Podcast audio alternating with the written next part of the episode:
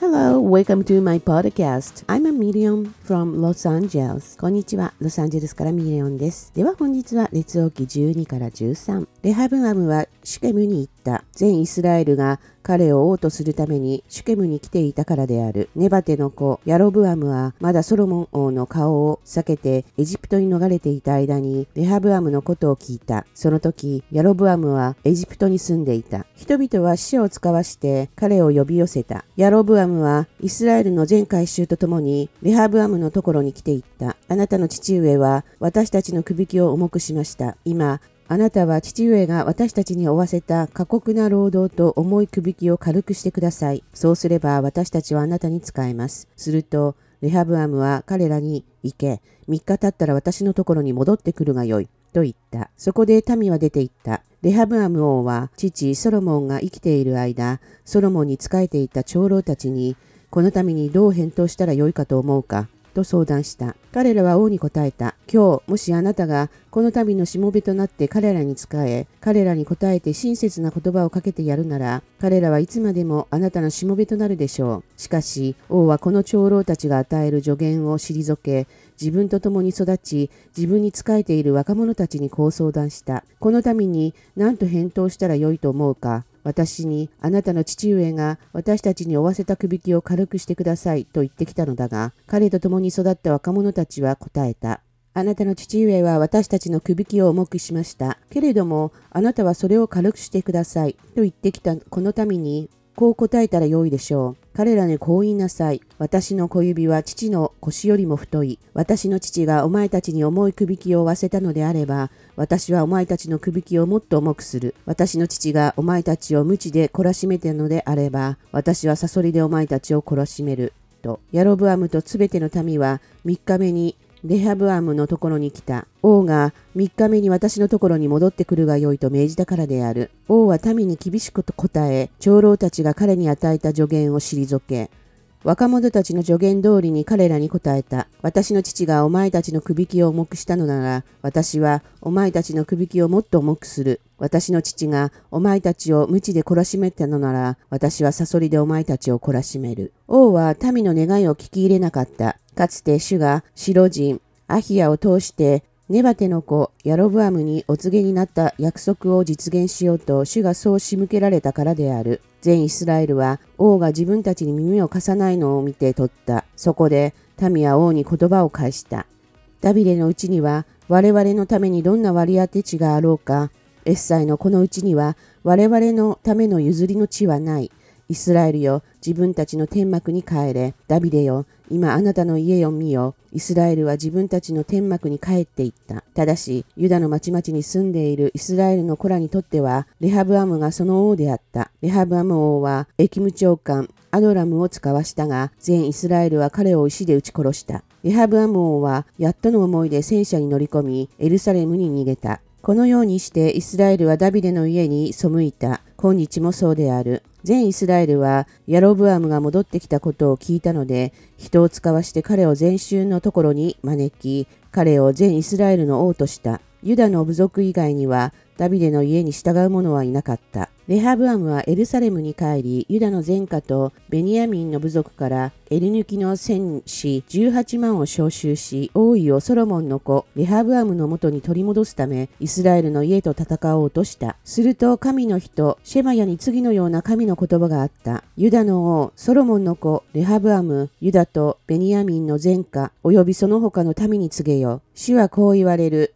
登っていってはならない。あなた方の兄弟であるイスラエルの人々と戦ってはならない。それぞれ自分の家に帰れ。私がこうなるように仕向けたのだから、そこで彼らは死の言葉に聞き従い、死の言葉の通りに帰っていった。ヤロブアムはエフライムの産地にシクムを築き直し、そこに住んだ。さらに彼はそこから出て、ペヌエルを築き直した。ヤロブアムは心に思った。今のままなら、この王国はダビデの家に帰るだろう。この民がエルサレムにある主の宮で、生贄を捧げるために登ることになっているなら、この民の心は彼らの主君、ユダの王、レハブアムに再び帰り、彼らは私を殺して、ユダの王、レハブアムのもとに帰るだろう。そこで王は相談して、金の子牛を二つ作り、彼らに言った。もうエルサレムに登る必要はない。イスラエルよ、ここにあなたをエジプトから連れ上ったあなたの神々がおられる。それから彼は一つをベテルに据え、もう一つをダンに置いた。このことは罪となった。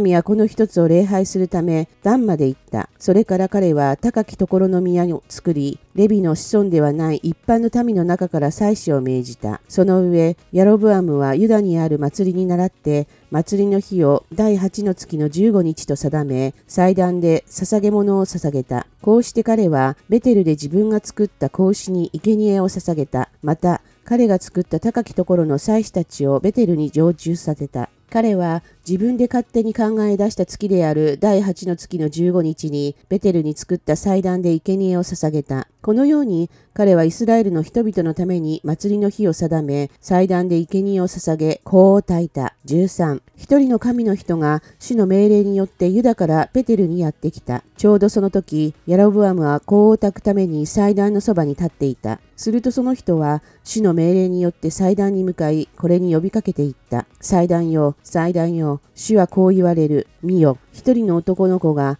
ダビデの家に生まれる。その名はヨシア。彼はお前の上で香を焚く高きところの祭司たちを生贄としてお前の上に捧げ、人の骨がお前の上で焼かれる。その日彼は一つの印を与えて、次のように言った。これが主の告げられる印である。見よ、祭壇は裂け、その上の灰はこぼれ出る。ヤロブアム王は、ベテルの祭壇に向かって叫んでいる神の人の言葉を聞いたとき、祭壇から手を伸ばして、彼を捕らえよ。と言った。すると彼に向けて伸ばしていた手はしなび、戻すことができなくなった。神の人が死の言葉によって与えた印の通り、祭壇は裂け、灰は祭壇からこぼれ出た。そこで王はこの神の人に向かっていった。どうかあなたの神、主にお願いして私のために祈ってください。そうすれば私の手は元に戻るでしょう。神の人が死に願ったので王の手は元に戻り前と同じようになった。王は神の人に言った。私と一緒に宮殿に来て食事をして元気をつけてください。あなたに贈り物をしたいのです。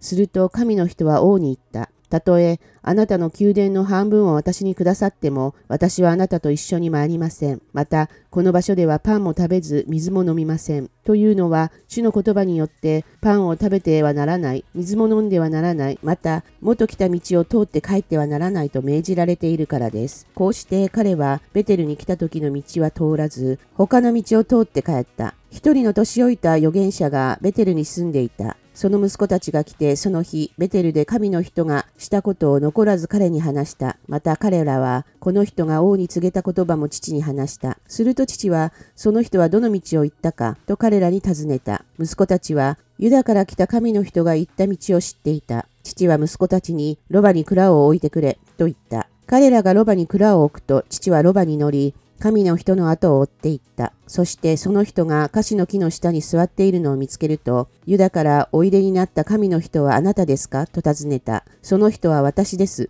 と答えた。彼はその人に、私と一緒に家に来てパンを食べてくださいと言った。するとその人は言った。私はあなたと一緒に引き返して、あなたと一緒に行くことはできません。また、この場所ではあなたと一緒にパンも食べず水も飲みません。というのは私は主の言葉によってそこではパンを食べてはならない、水も飲んではならない。元来た道を通って帰ってはならないと言われているからです。彼はその人に言った。私もあなたと同じく預言者です。見つかいが主の言葉を受けて私にその人をあなたの家に連れ帰り、パンを食べさせ水を飲ませよと告げました。こうして彼はその人を騙した。そこでその人は彼と一緒に帰り、彼の家でパンを食べ水を飲んだ。彼らが食卓に着いた時、その人を連れ戻した預言者に死の言葉があったので、彼はユダから来た神の人に呼びかけていった。主はこう言われる。あなたは死の言葉に背き、あなたの神、主が命じた命令を守らず、引き返して、主があなたにパンを食べてはならない、水も飲んではならないといった場所で、パンを食べ、水を飲んだので、あなたの亡骸は先祖の箱には入らない。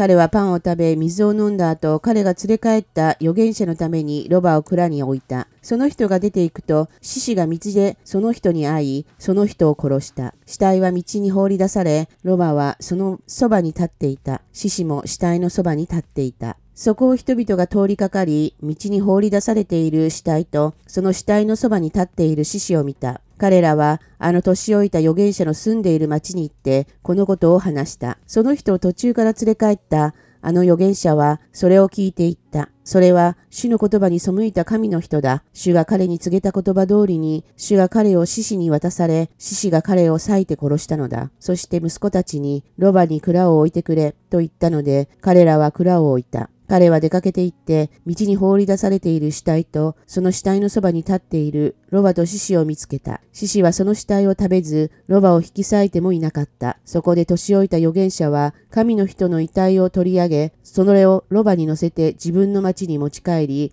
痛み悲しんで葬った。彼が遺体を自分の墓に収めると、皆はその人のために、ああ、我が兄弟と言って痛み悲しんだ。彼はその人を葬った後、息子たちに言った。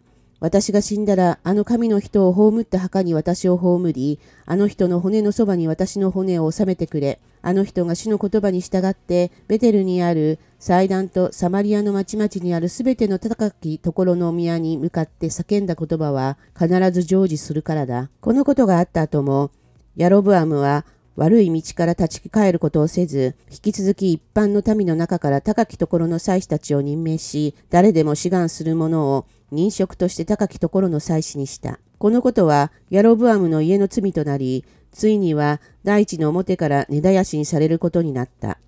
終わり。さて、いかがでしたか？レハブアムはシュケミに行った。全イスラエルが彼を王とするためにシュケムに来ていたからである。このように列王記12章は始まりました。霊的な戦いが壮絶でした。神の人を騙しに来た預言者、そしてそのユダから来た神の人にさらなる死の予言を告げる預言者、獅子に殺された神の人は、年老いた預言者に葬られます。この年老いた預言者は、神の人が祭壇に向かって叫んでいたことは必ず成就されると息子たちに言っています。さて、この叫んでいたこととは何でしょう？それは13章2節から3節になりますね。さて、なるほどと思ったのは、約束を実現しようと主がそう仕向けられたという12章15節です。主の約束、主の言葉は必ず成就する。こう言っていたのは、先の年老いた預言者でした。では本日のピックアップは13章34節です。このことは、ヤロブアムの家の罪となり、ついには大地の表から根絶やしにされることとなった。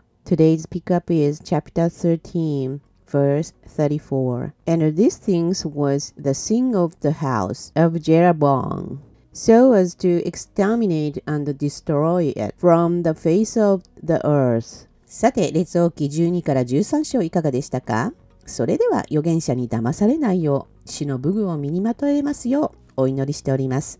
また宗教と福音信仰の違いを知りたい方はこの YouTube 配信の最後の方に画像が流れますのでぜひ確認してみてください。さらにチャンネル登録してベルアイコンをオールにしていただきますといち早くアップされた情報が届きます。いいねボタンもポチッと押していただきますと嬉しいです。